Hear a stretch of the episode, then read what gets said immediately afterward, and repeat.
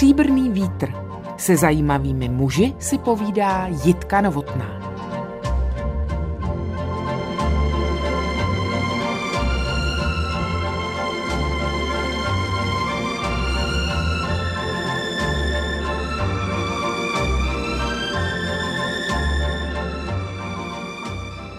Pěkný den, milí přátelé. Navzdory skutečnosti, že v našem dnešním povídání nebudou chybět slova jako úzkost, deprese, psychóza či demence.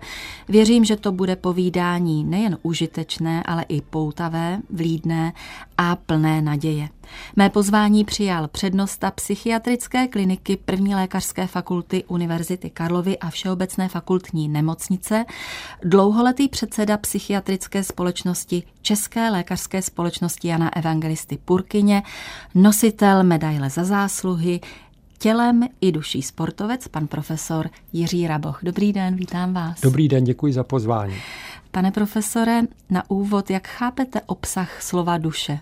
O duši se dá diskutovat nejrůznějším směrem a s nejrůznějšími obsahy. Možná narážíte na to, že v jedné knížce jsem popsal něco jako duše instituce. Mě by možná nejdřív zajímala ta lidská duše. Já myslím, že lidská duše bez pochyby existuje. Lidé, filozofové velmi dlouho diskutují, kde sídlí, co to v podstatě je. A já se držím takové té Hippokratovy hypotézy o tom, že duše určitě nějakým způsobem souvisí s mozkem a s jeho činností a že tam má své základní sídlo, ale možná sídlí i někde jinde. Hmm. No a když se dostaneme k té duši instituce, tu vím, že přisuzujete třeba klinice, na které působíte. Ta, kterou vedete, byla založena v 18. století a sídlí v budově z roku 1846. Jak se vám tam žije? Ta budova je prostě stará. My bychom si velmi přáli, aby jsme mohli investovat peníze do toho, aby ta stará budova vypadala velmi pěkně. Ta historie tam v těch místnostech, kde ti velikáni české psychiatrie žili, přednášeli, pracovali, je. A žije se nám tam relativně dobře, ale samozřejmě bychom si přáli, abychom mohli tu naši působnost rozšířit o ty moderní prvky technického zabezpečení pobytu pacientů u nás, ambulancí, laboratoří. Takže žije se nám tam docela dobře, ale přáli bychom si, aby to bylo výhledově lepší. A jsou tam s vámi duše těch velkých osobností české psychiatrie? Já se domnívám, že ano. Každá instituce a především takto historická tu svoji duši má a že v té duši jsou právě uloženy ty osobnosti a nejenom osobnosti, ale ty lidé, kteří tam pracovali, kteří měli fantastické přednášky, kteří publikovali závažné knihy, ale ti, kteří se dobře starali o naše pacienty. Někdo má proto takový zvláštní smysl, že když tam přijde, že to tam skutečně cítí. A nejenom velikáni vědy a medicíny, ale taky třeba císař František Josef, vidíte?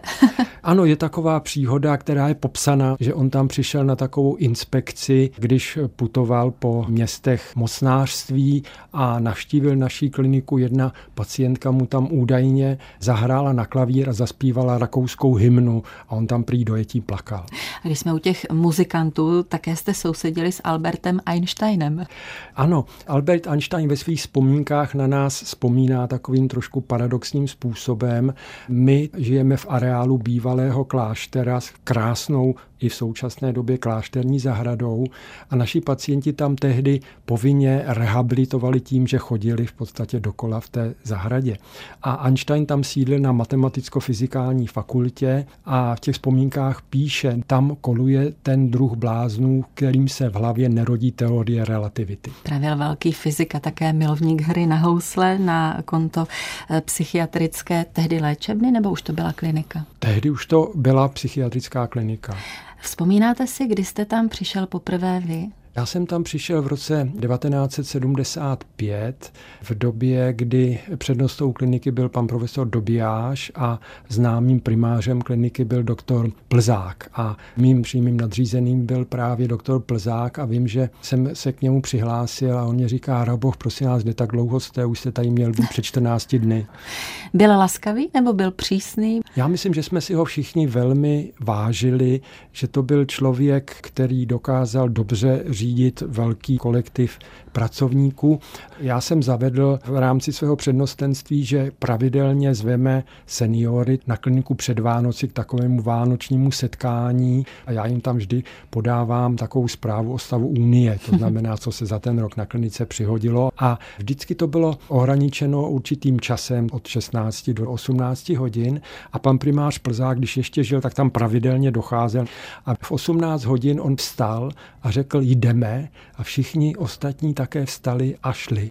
Takže bylo vidět, jakou má přirozenou autoritu. Jeden z rituálů, který jste nastolil, jste právě popsal. Pan doktor Plzák, ten prý zase zavedl jakési polední kávy už roku 1960. Probíhaly ještě na tom konci 70. let, kdy jste na kliniku přišel vy? Určitě ano a bylo to skutečně velmi populární. Přišel přednosta kliniky, přišel primář, přišli docenti a přišli sekundáři. Ten nejmladší sekundář měl za povinnost vařit kávu všem. A ta káva nebyla zadarmo, ale platila se a stála tři koruny. Já taky samozřejmě, když jsem byl ten nejmladší, tak jsem tu kávu vařil a měli jsme tam dalšího významného českého psychiatra, doktora Haškovce, který byl takový trošku podivínem a měl mezi předky asi tři profesory medicíny. Takže pan asistent Haškovec tam chodil málo, jak byl trošku zvláštní a když přišel, tak říkal, já chci slabší kávu za korunu 50. Vy jste tedy na této klinice začínal hned po škole? Ano. Nemyslíte, že je to do určité míry ochuzení, když čerstvý absolvent medicíny nepřijde do kontaktu také s menšími pracovišti, když nepozná půvab třeba nějakých okresních nemocnic? A nebo to považujete za jednoznačnou výhodu, že jste se ocitl hned na tomto špičkovém pracovišti? Ona to byla do určité míry výhoda v něčem a, nevýhoda v něčem jiném. Asi bych nehovořil o psychiatrických oddělení okresních nemocnic, protože ty u nás buď skoro neexistují a když existují, tak řekl bych neplní tu funkci, jakou by být měly, ale to, co mě scházelo, byl pobyt psychiatrické léčebně, kde se odehrává skutečně ta akutní nemocniční psychiatrie.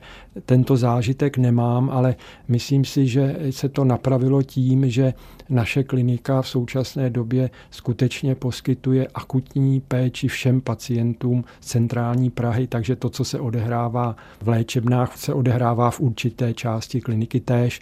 Ale já jsem, myslím, nezanedbal ani tu mimoklinickou psychiatrii.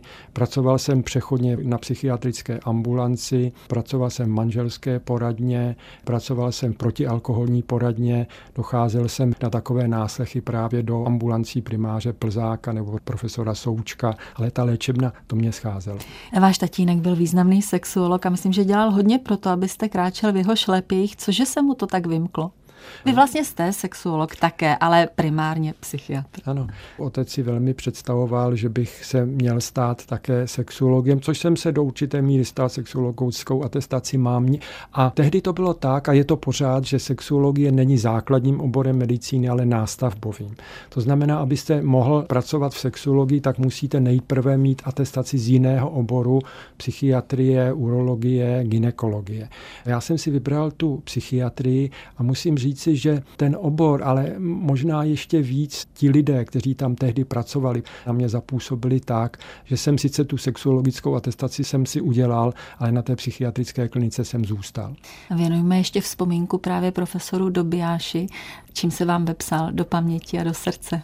To byly ty doby těžké. On byl takovým otcem kliniky s velkými rameny, unesl toho velmi mnoho a on vždycky říkal, no ve společnosti se někdy žije těžko, ale udělejme to na klinice tak, jak to dělali indiáni, taková kruhová obrana jak si to zařídíme tady u nás na klinice, tak to bude. A myslím si, že ty vztahy a poměry na klinice za jeho přednostenství i v těch těžkých dobách byly docela dobré. Naším hostem je přednosta psychiatrické kliniky první lékařské fakulty Univerzity Karlovy a Všeobecné fakultní nemocnice, pan profesor Jiří Raboch. Když jste v roce 99 nastupoval do funkce přednosty, bylo vám 48 let. Bylo to akorát? Měl jste už dostatečně odžito, odpracováno, nazbíráno odborných i manažerských zkušeností. Cítil jste se v té pozici jistě? Moje povaha je taková, že nejsem nějakým velkým suverénem a že bych se cítil naprosto jistě a že bych tam začal na klinice dělat zásadní změny a měnit všechno, to určitě ne. Já velmi vyznávám takovou kontinuitu vývoje institucí oboru. Ti lidé, kteří tam pracovali, byli dobří lidé, takže že bych působil jako nové koště, to určitě nikoliv, ale myslím si, že celou řadu změn na klinice jsem za těch 20 let určitě udělal. Máte dobrou intuici na lidi, protože určitě chcete pokračovat v tom, aby vládla na klinice dobrá atmosféra. Takže se potřebujete obklopovat dobrými lidmi. Umíte si je vybírat? Já jsem eh, velmi v tomto směru konzervativní. Vážím si těch lidí, kteří na klinice pracují, ale docela jsem rád, že se nám podařilo vybudovat nový učební postgraduální předmět klinická psychologie a psychopatologie a spolupracují s dalším takovým oborem postgraduálním neurověd a tam vstupují mladí lékaři, kteří mají určité perspektivy právě toho akademického života a já myslím, že jsou velmi šikovní a velmi dobří. Když už jste nás mezi ty studenty zavedl, chodíte mezi ně rád? Určitě ano, tak jednak eh, opět, a musím říci trošku z mé iniciativy, ale i z iniciativy právě těch mladších kolegů jsme zavedli takovou polední kávu plzákoidní. Bohužel ty frekvence těchto káv, které jsou vyhlašovány předem, jsou daleko méně časté, ale to, že jednou za čase posadíte v poledne u kávy s mladšími kolegy a neformálně máte možnost s nimi mluvit, je hrozně příjemné, ale setkáváme se samozřejmě i při jiných příležitostech. Umíte navodit takovou atmosféru, nebo je to žádoucí, aby k vám byli opravdu upřímní, nebo ta autorita přednosti přece jenom vytváří obrovské bariéry? Samozřejmě se člověk snaží o to, aby naši zaměstnanci, kolegové byli v některých hovorech upřímní, ale nejsem si úplně jistý, jestli tomu tak vždy je. Faktem je, že nejsem člověkem, který takzvaně schání drby nebo údaje intimního charakteru o kolezích.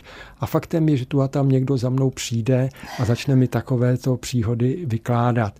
Něco považuji za třeba i důležité, protože vidět o tom, že někdo má velké životní trápení, to myslím pro přednostu je hrozně důležité. Když ale potom dojde na nějaké ty informace na hranici pomluv, tak to velmi nerad slyším. Kdy jste byl, pane profesore, na práci svých kolegů a svou vlastní opravdu hrdý? Máte tam řadu unikátních pracovišť, pracujete novými terapeutickými metodami. Hrdý jsem na více věcí. Jsme skutečně pracovištěm jedním z mála v České republice, které je schopno a doopravdy se stará o všechny pacienty z takzvané spádové oblasti. Každý člověk s akutní duševní poruchou, který k nám přijede, tak najde u nás takové prostředí, že se odehraje správná diagnostika léčba. No a z hlediska těch různých léčebných postupů jsem hrozně rád, že se u nás na klinice opět možná na jedné z mála v celé republice rozvíjí taková tam stimulační léčba, to znamená nejenom ty klasické elektrokonvulze, které si prošly těmi historickými peripetiemi, ale nově také třeba magnetická stimulace mozku a pracujeme i na dalších metodách. A s tímto projektem jsou zpěté i různé výzkumné projekty. Zmínil jste ty elektrokonvulze, lidově řečeno elektrošoky. S jakými pocity jste sledoval přelet nad kukačím hnízdem? Já o tom vždycky mluvím s našimi studenty při přednášce. Já ten film tam zmiňuji. Je to hrozně zajímavý, pěkný film, který bohužel vznikal v takové éře antipsychiatrické, kde se některé kruhy dívaly na psychiatrii jako na obor, který v podstatě ve společenské zakázce stíhá společensky nepohodlné lidi. Já vždycky studentům říkám, viděli jste ten film a tam elektrošoky jsou právě demonstrovány jako metoda k trestání lidí. A my máme na klinice velmi sofistikovanou elektrokonvulzivní laboratoř a studenti tam skoro povinně musí během těch stáží čtyřtýdenních zavítat. Ano, je to něco, co se používá dlouho, je to něco, co tak trošku působí, možná ne úplně přívětivě, prostě vyvoláte u člověka epileptický záchvat vylepšovat, ale je to něco, co zachraňuje životy a odstraňuje utrpení těch lidí, kteří mají hlubokou melancholii, uvažují o sebevraždě, takže je to metoda, která skutečně je účinná, je perspektivní a třeba v současné době ji rozšiřujeme i do ambulantní sféry. Dřív bylo zvykem a jedinou možností, když jste chtěl tuto metodu použít, jak ten člověk musel být hospitalizován. Třeba i dokonce dlouhodobá udržovací léčba těmito zákroky u některých lidí je skutečně tím, co je udržuje v dobrém stavu po mnoho let. Tak od filmu k mozku, jak pokročily vědomosti, informace, znalosti o tomto úžasném počítači v nás v posledním, řekněme, půlstoletí, čtvrtstoletí? No já myslím, že skutečně enormním způsobem. Já pamatuju, když jsem nastoupil na kliniku, tak tehdy byla taková krátká módní epizoda psychotroniky u nás. A my jsme na klinice měli dokonce zaměstnaného na nějaký malý úvazek tehdy předsedu Světové psychotronické společnosti, na kterou jsme se dívali skrz prsty skoro všichni, ale nějakou dobu tam u nás byl. A vím, že vystoupil na semináři klinickém a říkal nám, že je docela jednoduché fotografovat halucinace tak jsme říkali, jak se to dělá. No a on říkal, no se to dělá tak, že toho pacienta, který halucinuje, tak ho vezmete do takového tmavého vaku a tam strčíte fotoaparát, zmáčknete ho a objeví se tam halucinace psán. Tak jsme říkali, fajn, tak máme těch pacientů hodně, mohli bychom to zkusit. On říkal, já dneska nemám čas.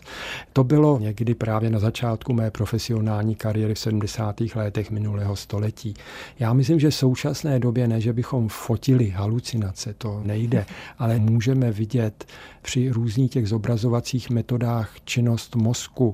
A nejenom tu jeho jemnou strukturu, ale dokonce skutečně, jak jednotlivé části mozku reagují na různé věci. A třeba vidíme, že jiné části mozku svítí při tom zobrazování, když mluvíte česky a jiné, když mluvíte anglicky. A samozřejmě, když naši pacienti mají psychotické představy, ono je to tam skutečně skoro vidět, takže ten pokrok například v této oblasti je enormní.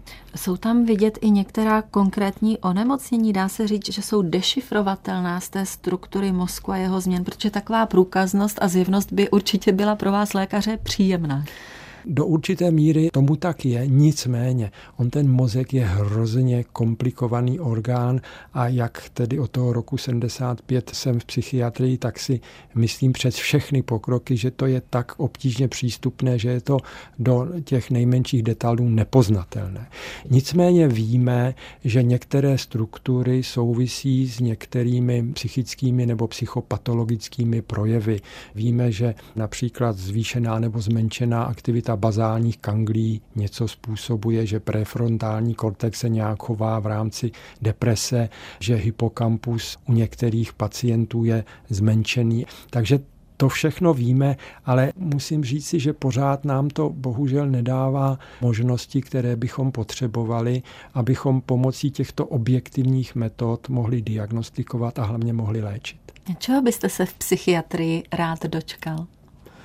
Vzhledem k tomu, že jsem trošku pesimista v té úplně poznatelnosti, tak bych trošku odešel od té biologické části psychiatrie, spíš takové péči od pacienty. A velmi bych si přál, aby se podařila reforma, která probíhá v současné době, která chce zrovnoprávnit duševně nemocné a psychiatrii s jinými obory. Já myslím, že všichni vidíme ty nádherné okresní nemocnice s jedno a dvoulůžkovými pokoji a s sociálním zázemím zázemím. A když bychom se podívali do některých psychiatrických nemocnic, tak skutečně to srovnání dopadne pro psychiatry hrozně špatně. A samozřejmě bych si přál, aby v rámci toho se vybudovaly právě zařízení takzvané komunitní psychiatrie, to znamená péče v každé komunitě, aby lidé nemuseli cestovat do psychiatrických nemocnic desítky kilometrů a aby jim bylo pomoženo pokud možno v jejich přirozeném prostředí, aby mohli být doma. Hostem pořadu Stříbrný vítr Aitky Novotné je pan profesor Jiří Raboch. Hovoříme o psychiatrii, o tom, které choroby jsou dobře léčitelné, které jsou naopak velmi těžko ovladatelné, stejně jako o tom, u kterých duševních chorob se výrazně uplatňuje dědičnost, ale mě zajímá jedno velmi naléhavé téma. Když se podíváte na tu strukturu onemocnění a na to, v kterém věku propukají, sledujete tam nějaké znepokojivé trendy, Klesá věk pacientů? Duševní poruchy jsou relativně časté. Odhaduje se, že během celého života zhruba 30 až 50 lidí trpí některou z duševních poruch. A faktem je, že bohužel ty duševní poruchy s výjimkou třeba právě demencí mají tu špatnou vlastnost, že začínají v relativně nízkém věku. Některé neurotické poruchy u dětí ve věku třeba 10-11 let v průměru, ty psychotické těžké poruchy, dejme tomu kolem 20 let a poruchy nálady, afektivní poruchy ve věku mezi 20-30 lety. A zdá se, že právě takové ty časté poruchy, jako jsou deprese, mají v těch posledních desetiletích tendenci k tomu, aby začínali nižším věku. Což je samozřejmě velmi negativně významné, že zasahují do řaného vývoje toho člověka, do jeho profesionální kariéry, vzdělávání, do jeho partnerských vztahů. A když ta choroba není včas diagnostikována, není dobře léčena, nebo když má skutečně špatný průběh, tak ten člověk je poznamenán prakticky na celý život a relativně u určité části těchto lidí to vede k invalidizaci a dokonce někdy předčasnému úmrtí. Já jsem se na ty nižší věkové kategorie ptala záměrně i v souvislosti s malým počtem dětských psychiatrů. To je velký problém. Termíny objednání sahají do měsíců a já tomu nerozumím, proč děti a dospívající nejsou předmětem velkého odborného zájmu, protože si myslím, že tam ti odborníci musí zažívat obrovskou míru satisfakce, když těm nejmladším pomohou skutečně ten stav dětské psychiatrie v posledních letech v České republice byl tristní a ne díky těm kolegům, kteří tam pracují a kteří odvádějí enormní práci, ale díky tomu, že jí skutečně je málo. Já si myslím, že to je z toho důvodu, že dříve byla dětská psychiatrie nástavbovým oborem. To znamená, ten člověk musel nejprve si udělat dospělou psychiatrii, což je 5-6 let práce a teprve potom mohl vstoupit do přípravy na tu dětskou psychiatrii psychiatrii, což jsou třeba další čtyři roky. A mnoho lidí třeba, kteří na začátku chtěli být tím dětským psychiatrem, tak když si udělali tu dospělou psychiatrii, tak už dále v tom profesionálním vývoji směrem k dětské psychiatrii nepokračovali. Díky velkému úsilí jednak kolegů dětských psychiatrů, ale za podpory psychiatrické společnosti se nyní podařilo, že dětská psychiatrie se stala základním oborem. To znamená, už tam není ta desetiletá cesta k tomuto oboru, ale zkrátila se na čtyři pět let a o toho si slibujeme, že těch dětských psychiatrů bude více, ale to nebude tento rok, to nebude příští rok, to bude nějakou dobu trvat. Takže skutečně ano, dětských psychiatrů v České republice je hrozně málo a ty objednací lhuty jsou v měsících.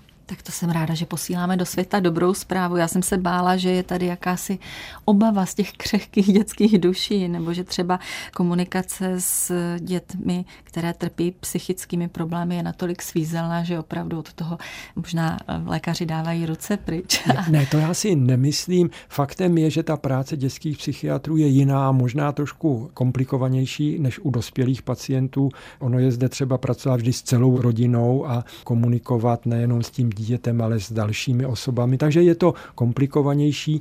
Možná i těch peněz za tu práci do tohoto oboru by mělo proudit více, ale i to se v poslední době děje. Vyzkoušel jste si někdy práci s malými pacienty?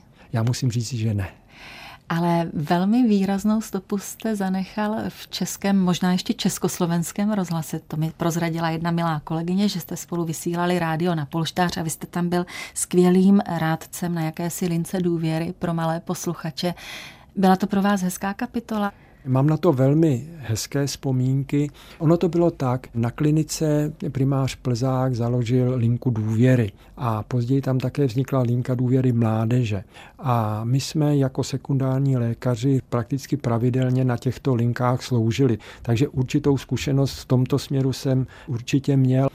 No a já jsem se právě zabýval i tou sexuologií a byl jsem osloven právě pracovníky Československého rozhlasu. Zdali bych nechtěl pravidelně docházet. Myslím, že v tom hrál i roli kolega Cimický, který jsem chodil také na nějaký takovýto pořad, tak mě říkal, hele, nechtěl bys. Já jsem říkal, no tak jestli je to žádáno, tak to můžeme zkusit. A pak jsem několik let jednou v týdnu docházel na rádio na polštář a myslím, že mě to hrozně bavilo, protože opět něco jako na té lince důvěry jsme vstupovali do kontaktu s dětmi a oni sdělovali docela spontánně své různé starosti a problémy a já jsem se jim snažil adekvátním způsobem odpovídat.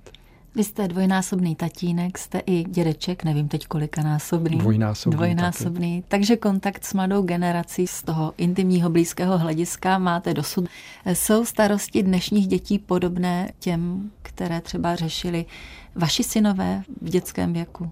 Já myslím, že společnost se hrozně vyvíjí a hrozně mění vlivem elektronizace a softwareizace a já nevím čeho všeho se ten vývoj stává čím dál tím více rychlejší a možná komplikovanější a takový mi přijde rozplizlejší, že některé hodnoty, které jsme uznávali my, které uznávali možná ještě moji synové, tak v současné době ztrácí na významu. Je to asi teď trošku jiné po kterých je vám nejvíc smutno?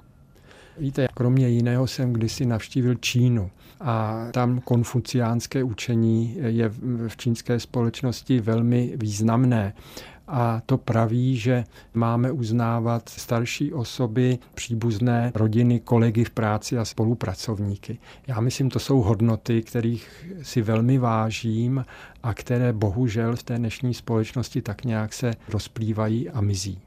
Jaký jste dědeček, pane profesore? Stíháte být vůbec dědečkem? Musím kriticky přiznat, že dědečkem jsem asi špatným, že pořád ty pracovní aktivity, které vykonávám, jsou takové, že většinu dnů jdu ráno do práce a večer přijdu domů a jsem unavený, že už nechci s nikým mluvit, ale jsem velmi rád, když o některých víkendech jsem v kontaktu se svými vnuky a můžeme s ženou s nimi jít do Národního muzea nebo do nějakého divadílka. A berete je i na sport? Snažili jsme se jednoho vnuka vzít na tenis, ale byl moc malý, toho nebavilo, ale on rád jezdí na kole, nyní chodí na plavání, takže ten sport považuji za velmi důležitý pro dětský věk, ale vůbec pro život. Pokračuje naše povídání na psychiatrická témata s panem profesorem Jiřím Rabochem. Co se týká kontaktu s pacientem, tam je jistě podstatným momentem hovor, rozprava, protože při dobrých pozorovacích schopnostech, empatii, trpělivosti určitě dokážete z tohoto přímého kontaktu mnohé vyvodit. Máte na to ale čas? Moje kapacita, abych se staral o mnoho pacientů ambulantních, je omezená skutečně, ale já velmi dbám, abych o toto nepřišel, protože člověk má celou řadu administrativních a jiných povinností. Nicméně mám svoji pravidelnou ambulanci, kde si myslím, že se o své pacienty dokáži dobře postarat a ten čas si na tuto část své práce vždy udělám. Lidé jsou dnes poučenější, suverénnější, vidíme to třeba při debatách na školní půdě, vidíme to určitě i v ordinacích. Je to pro vás do jisté míry příznivé, že přicházejí poučení, anebo je to efekt, který vnímáte jako neúplně žádoucí, protože ta autorita lékaře by v těchto sférách měla být jednoznačná a vševládnoucí?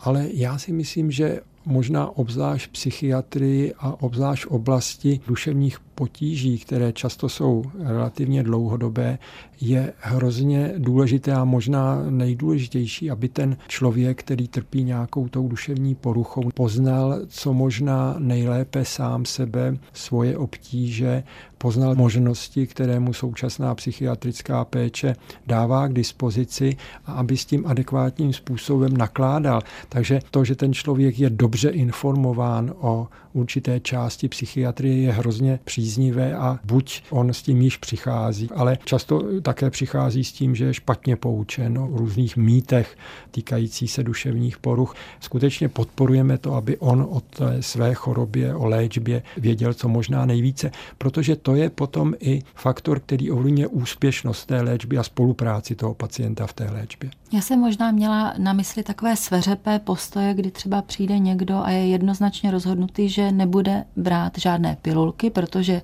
chemii nechce vpravovat do těla a vy víte, že bez toho neléčeného projevu bude hrozbou pro okolí, že to bude člověk nebezpečný třeba i sám pro sebe. My jsme byli vychováni v takové paternalistické medicíně. A já pamatuju, že ještě jako mladý lékař jsem měl možnost jednou věc do západního Německa a byl jsem tam na jedné klinice, kde byla taková bálintovská skupina. A tam se sešli místní lékaři a teď si začali povídat o nějakém pacientovi a Právě jeden z těch kolegů tam zmínil pacienta toho a toho, přišel do mé ambulance a řekl mě, že tenhle postup ani náhodou. No a já trošku vychován v té paternalistické medicíně, jsem říkal, jako co ten pacient říká, to přece já vím, co mu nejlépe pomůže. A teď jsem najednou viděl, že ti západoměčtí kolegové uvažují úplně jinak.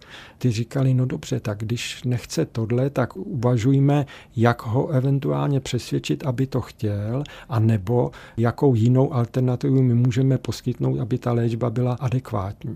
Takže já myslím, že pacienti mají právo právo vyjádřit svá přání, být léčení psychofarmakologicky, psychoterapeuticky a je na tom ošetřujícím lékaři, aby mu poskytl takovou péči, kterou ten pacient chce, pakliže ji považuje za správnou, anebo aby s ním eventuálně diskutoval, proč zrovna něco takového nechce. Takže myslím, že paternalistický přístup, jak mají a musí mít třeba chirurgové, myslím, že tam v některých akutních stavech není možno diskutovat, hmm. jestli bude A nebo B, tak přece jenom v té psychiatrii často s našimi pacienty diskutujeme právě o té formě a o struktuře péče, kterou on chce a kterou my jsme ochotní a schopni mu poskytnout. A upřímně, pane profesore, není to někdy úmorné? která dobrá práce není náročná. Já myslím ty debaty s těmi laickými protějšky. Já vím, ale ono se říká, že ten vztah má být rovnoprávný. On nikdy rovnoprávný není, protože na straně toho lékaře přece jenom je víc informací, víc zkušeností a mělo by být víc dovedností, aby toho pacienta dokázal dovést tam, kam si přeje, aby ten terapeutický směr měl jít. Necítíte se někdy spíš jako poradce, třeba výchovný, respektive nemají někdy ti pacienti tendenci si z vás takového poradce učinit, vylít si to srdíčko, postěžovat si, požádat víc o radu než o medikaci, léčebný postup? Určitě ano. Já myslím, že ne všechny potíže, se kterými k nám pacienti přicházejí, si vyžadují nějakou farmakologickou léčbu. Často skutečně je třeba s pacientem probrat tu jeho situaci a dát mu nějakou i životní radu a často to pomůže. Vy jste hovořil o tom, že u léčby dětí je velmi důležitá součinnost s příbuzenstvem, s rodinou. Jak je to u dospělých pacientů? Je tam pro vás spolupráce s příbuznými žádoucí, a nebo je to spíš naopak třeba i kvůli ochromení nějaké vlastní důvěry pacienta? Má se ten vztah držet spíš jenom mezi pacientem a lékařem? V prvé řadě vždy závisí na přání pacienta. Když ten pacient přijde do ambulance, tak on tam musí podepsat prohlášení, kde kromě jiného se stanoví, komu lze poskytovat informace a komu nelze poskytovat informace. Takže to je takový první formální krok, ale který odráží skutečně to, že pacienti si v některých případech vysloveně přejí, aby jeho nejbližší informování byli a někteří to velmi výrazným způsobem zamítají. A co s vámi dělají ta očekávání, která k vám míří od let, kdy zoufalých příbuzných, protože situace bývají mnohdy hraniční? Chápu ty nejbližší osoby, že jsou z toho zoufalí, ale to není jenom věc psychiatrie, to je věc i jiných oborů, rakoviny, cukrovky, hypertenze, ischemické choroby, infarktu. Já myslím, že opět je důležité, aby ten nemocný a jeho blízcí byli poučeni o tom. Jedná se o takovou chorobu s největší pravděpodobností, s takovou prognózou, takové máme léčebné šance a uděláme hlavně všechno pro to, abychom vám co možná nejvíce pomohli. To je, myslím, to zásadní. Pane profesore, z pozice své autority i působení v četných vědeckých nadnárodních organizacích vozíte do Prahy na mezinárodní kongresy uznávané lékaře, a to už pěkných pár let. Který z těch kongresů pro vás byl opravdu památný, významný? Úplně první konference mezinárodní, na které jsem se podílel, byla sexuologická konference. Aha. To byla někdy v roce 90 International Academy of Sex Research, což je taková výběrová světová organizace, která tehdy měla málo členů celosvětově, třeba asi 200, a z nich asi 120 přijelo do Prahy. A my jsme je tehdy hostili v Ústavu pro doškolování lékařů na Budějovické ulici a tehdy ještě ty služby nebyly takové, jako by měly být. Ten kongres byl zakončen, tuším, v sobotu a ze soboty na neděli v té budově přestala téct voda. Tak to byla taková nepříjemná událost. A tím se stal kongres nezapomenutelným. Možná, ale myslím si, že kolegové zahraniční spokojeni byli a vysvětlili jsme jim naše problémy, které tehdy jsme měli. No a asi největší to byl Světový kongres Světové psychiatrické konference v Praze. Tehdy jsme si toho vážili, že to byla první konference tohoto typu světová na území bývalých socialistických států, že Praha v tom měla určitou prioritu, přijelo na ní asi 7 tisíc zahraničních účastníků a odehrály se zde všechny rituály a všechny odborná setkání. Záštitou tehdy nad konferencí měl pan prezident Klaus, což taky bylo kvitováno, že hlava státu dá tuto záštitu psychiatrické problematice. Jak dlouho jste ho připravovali, takový kongres, na který přijde 7 tisíc účastníků? 8 let předem a v podstatě čtyři roky na tom pracujete a je to skutečně enormní zátěž, která byla do určité míry příjemná, protože člověk v rámci té přípravy musel navštívit prakticky celý svět a musel všude mluvit s korejskými psychiatry a s čínskými psychiatry a jihoamerickými psychiatry, zvát je do Evropy, navazovat osobní kontakty. Takže dalo mi to hodně příjemného a pozitivního, ale byla to velká práce. Kde ve světě vás ohromili, ať už v dobrém nebo v horším, svými psychiatrickými postupy a metodami, protože vy jste toho cestoval skutečně hodně nejenom kvůli kongresům, ale v rámci další vědecké činnosti a aktivity. Já pamatuji první takový zážitek právě z počátku 90. let, kdy nás pozval budoucí prezident Světové psychiatrické společnosti k návštěvě jeho pracoviště ve Washingtonu a tam jsme vcházeli do nemocnice a tam byl rám na kontrolu zbraní a u toho stál člověk s pistolí. Tak to jsme si říkali, pro boha, co to je, no ale už to máme tady taky. Pak pamatuju na takový zážitek v Thajsku, kdy jsme navštívili thajskou léčebnu a oni nám popisovali metody léčby třeba závislostí a to byly v podstatě vojenské tábory, které byly velmi přísné a takový trénink těch lidí byl skutečně vojenského charakteru. Vy cestujete nejenom za psychiatrií, ale třeba i za tenisem, jste náruživý cestovatel. Tak teď úplně čistě cestovatelsky nahlíženo, která země vás okouzlila? No, když jste řekla tenis a cestování, tak musím říct, že Austrálie a já bych rád navštívil všechny největší tenisové turnaje Grand Slamu, což je tedy New York, tam jsem byl Wimbledon, tam jsem také byl, a Melbourne.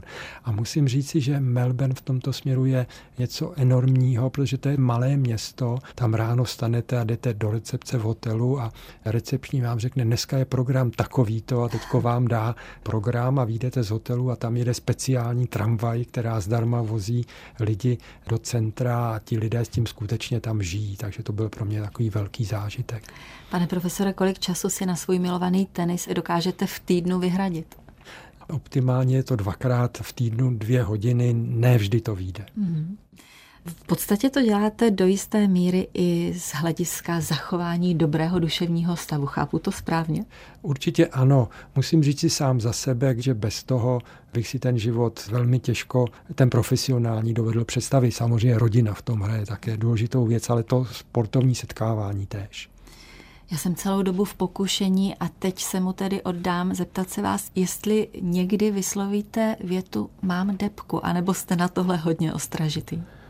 Samozřejmě, že každý v životě jsme měli nějaké údobí smutné nálady. Já myslím všichni. Ale abychom kvalifikovali tento náš stav na depresivní epizodu jako součást duševní choroby, tak ten stav musí být velmi intenzivní a trvat 14 dní. Tak takový stav jsem nikdy neměl.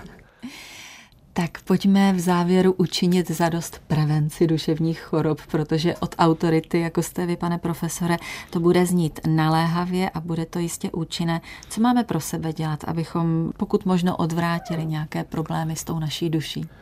Teď by tady měl sedět hlavně ten dětský psychiatr, aby říkal, co se má dělat s dětmi a, a v rodině. To já tedy nejsem. Já budu mluvit o tom, jak náš životní styl ovlivňuje naše zdraví a též naše duševní zdraví. A já myslím, že je skutečně hrozně významné z hlediska právě depresivních stavů, ale s pravděpodobností týkající se rozvoje demence, jak žijeme. A sice, jestli se skutečně pohybujeme jakýkoliv pohyb je plus pro nás. Za druhé, myslím si, že je důležité, co jíme.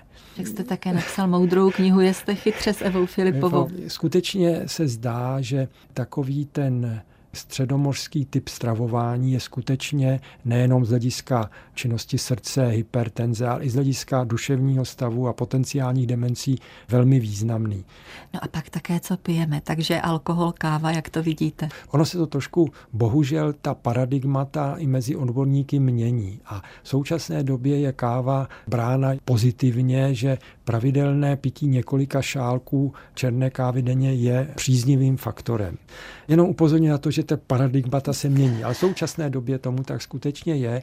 Pokud se týče alkoholu, tak já jsem konzumentem alkoholu. Respektuji lidi, kteří jsou abstinenti. Rozhodli se tak. Rozhodně nadměrné pití alkoholu škodí. Někteří tvrdí, že určité malé dávky alkoholu jsou příznivé. Já si nemyslím, že se to dá stavět tímto způsobem. Já si myslím, že život má být neasketický, barevný a máme ho žít v pohodě. A sklenka alkoholu někdy v nějaké příjemné společnosti je podle mě příznivá. Ten, kdo si ji úplně zakazuje z nějakých ideologických důvodů, nemyslím si, že to je nutné. Ale když se tak rozhodne, ať tak žije. Tak pane profesore, děkuji za tuhle pobídku k barvitému životu. Děkuji za všechno, co jste vykonal ve sférách psychiatrie i za návštěvu v Českém rozhlase. Naším hostem byl pan profesor Jiří Raboch. Naschledanou. Já děkuji za pozvání, bylo to příjemné. Naschledanou. A v duchu těch nových trendů vás zvu na kávu, ano? Děkuji.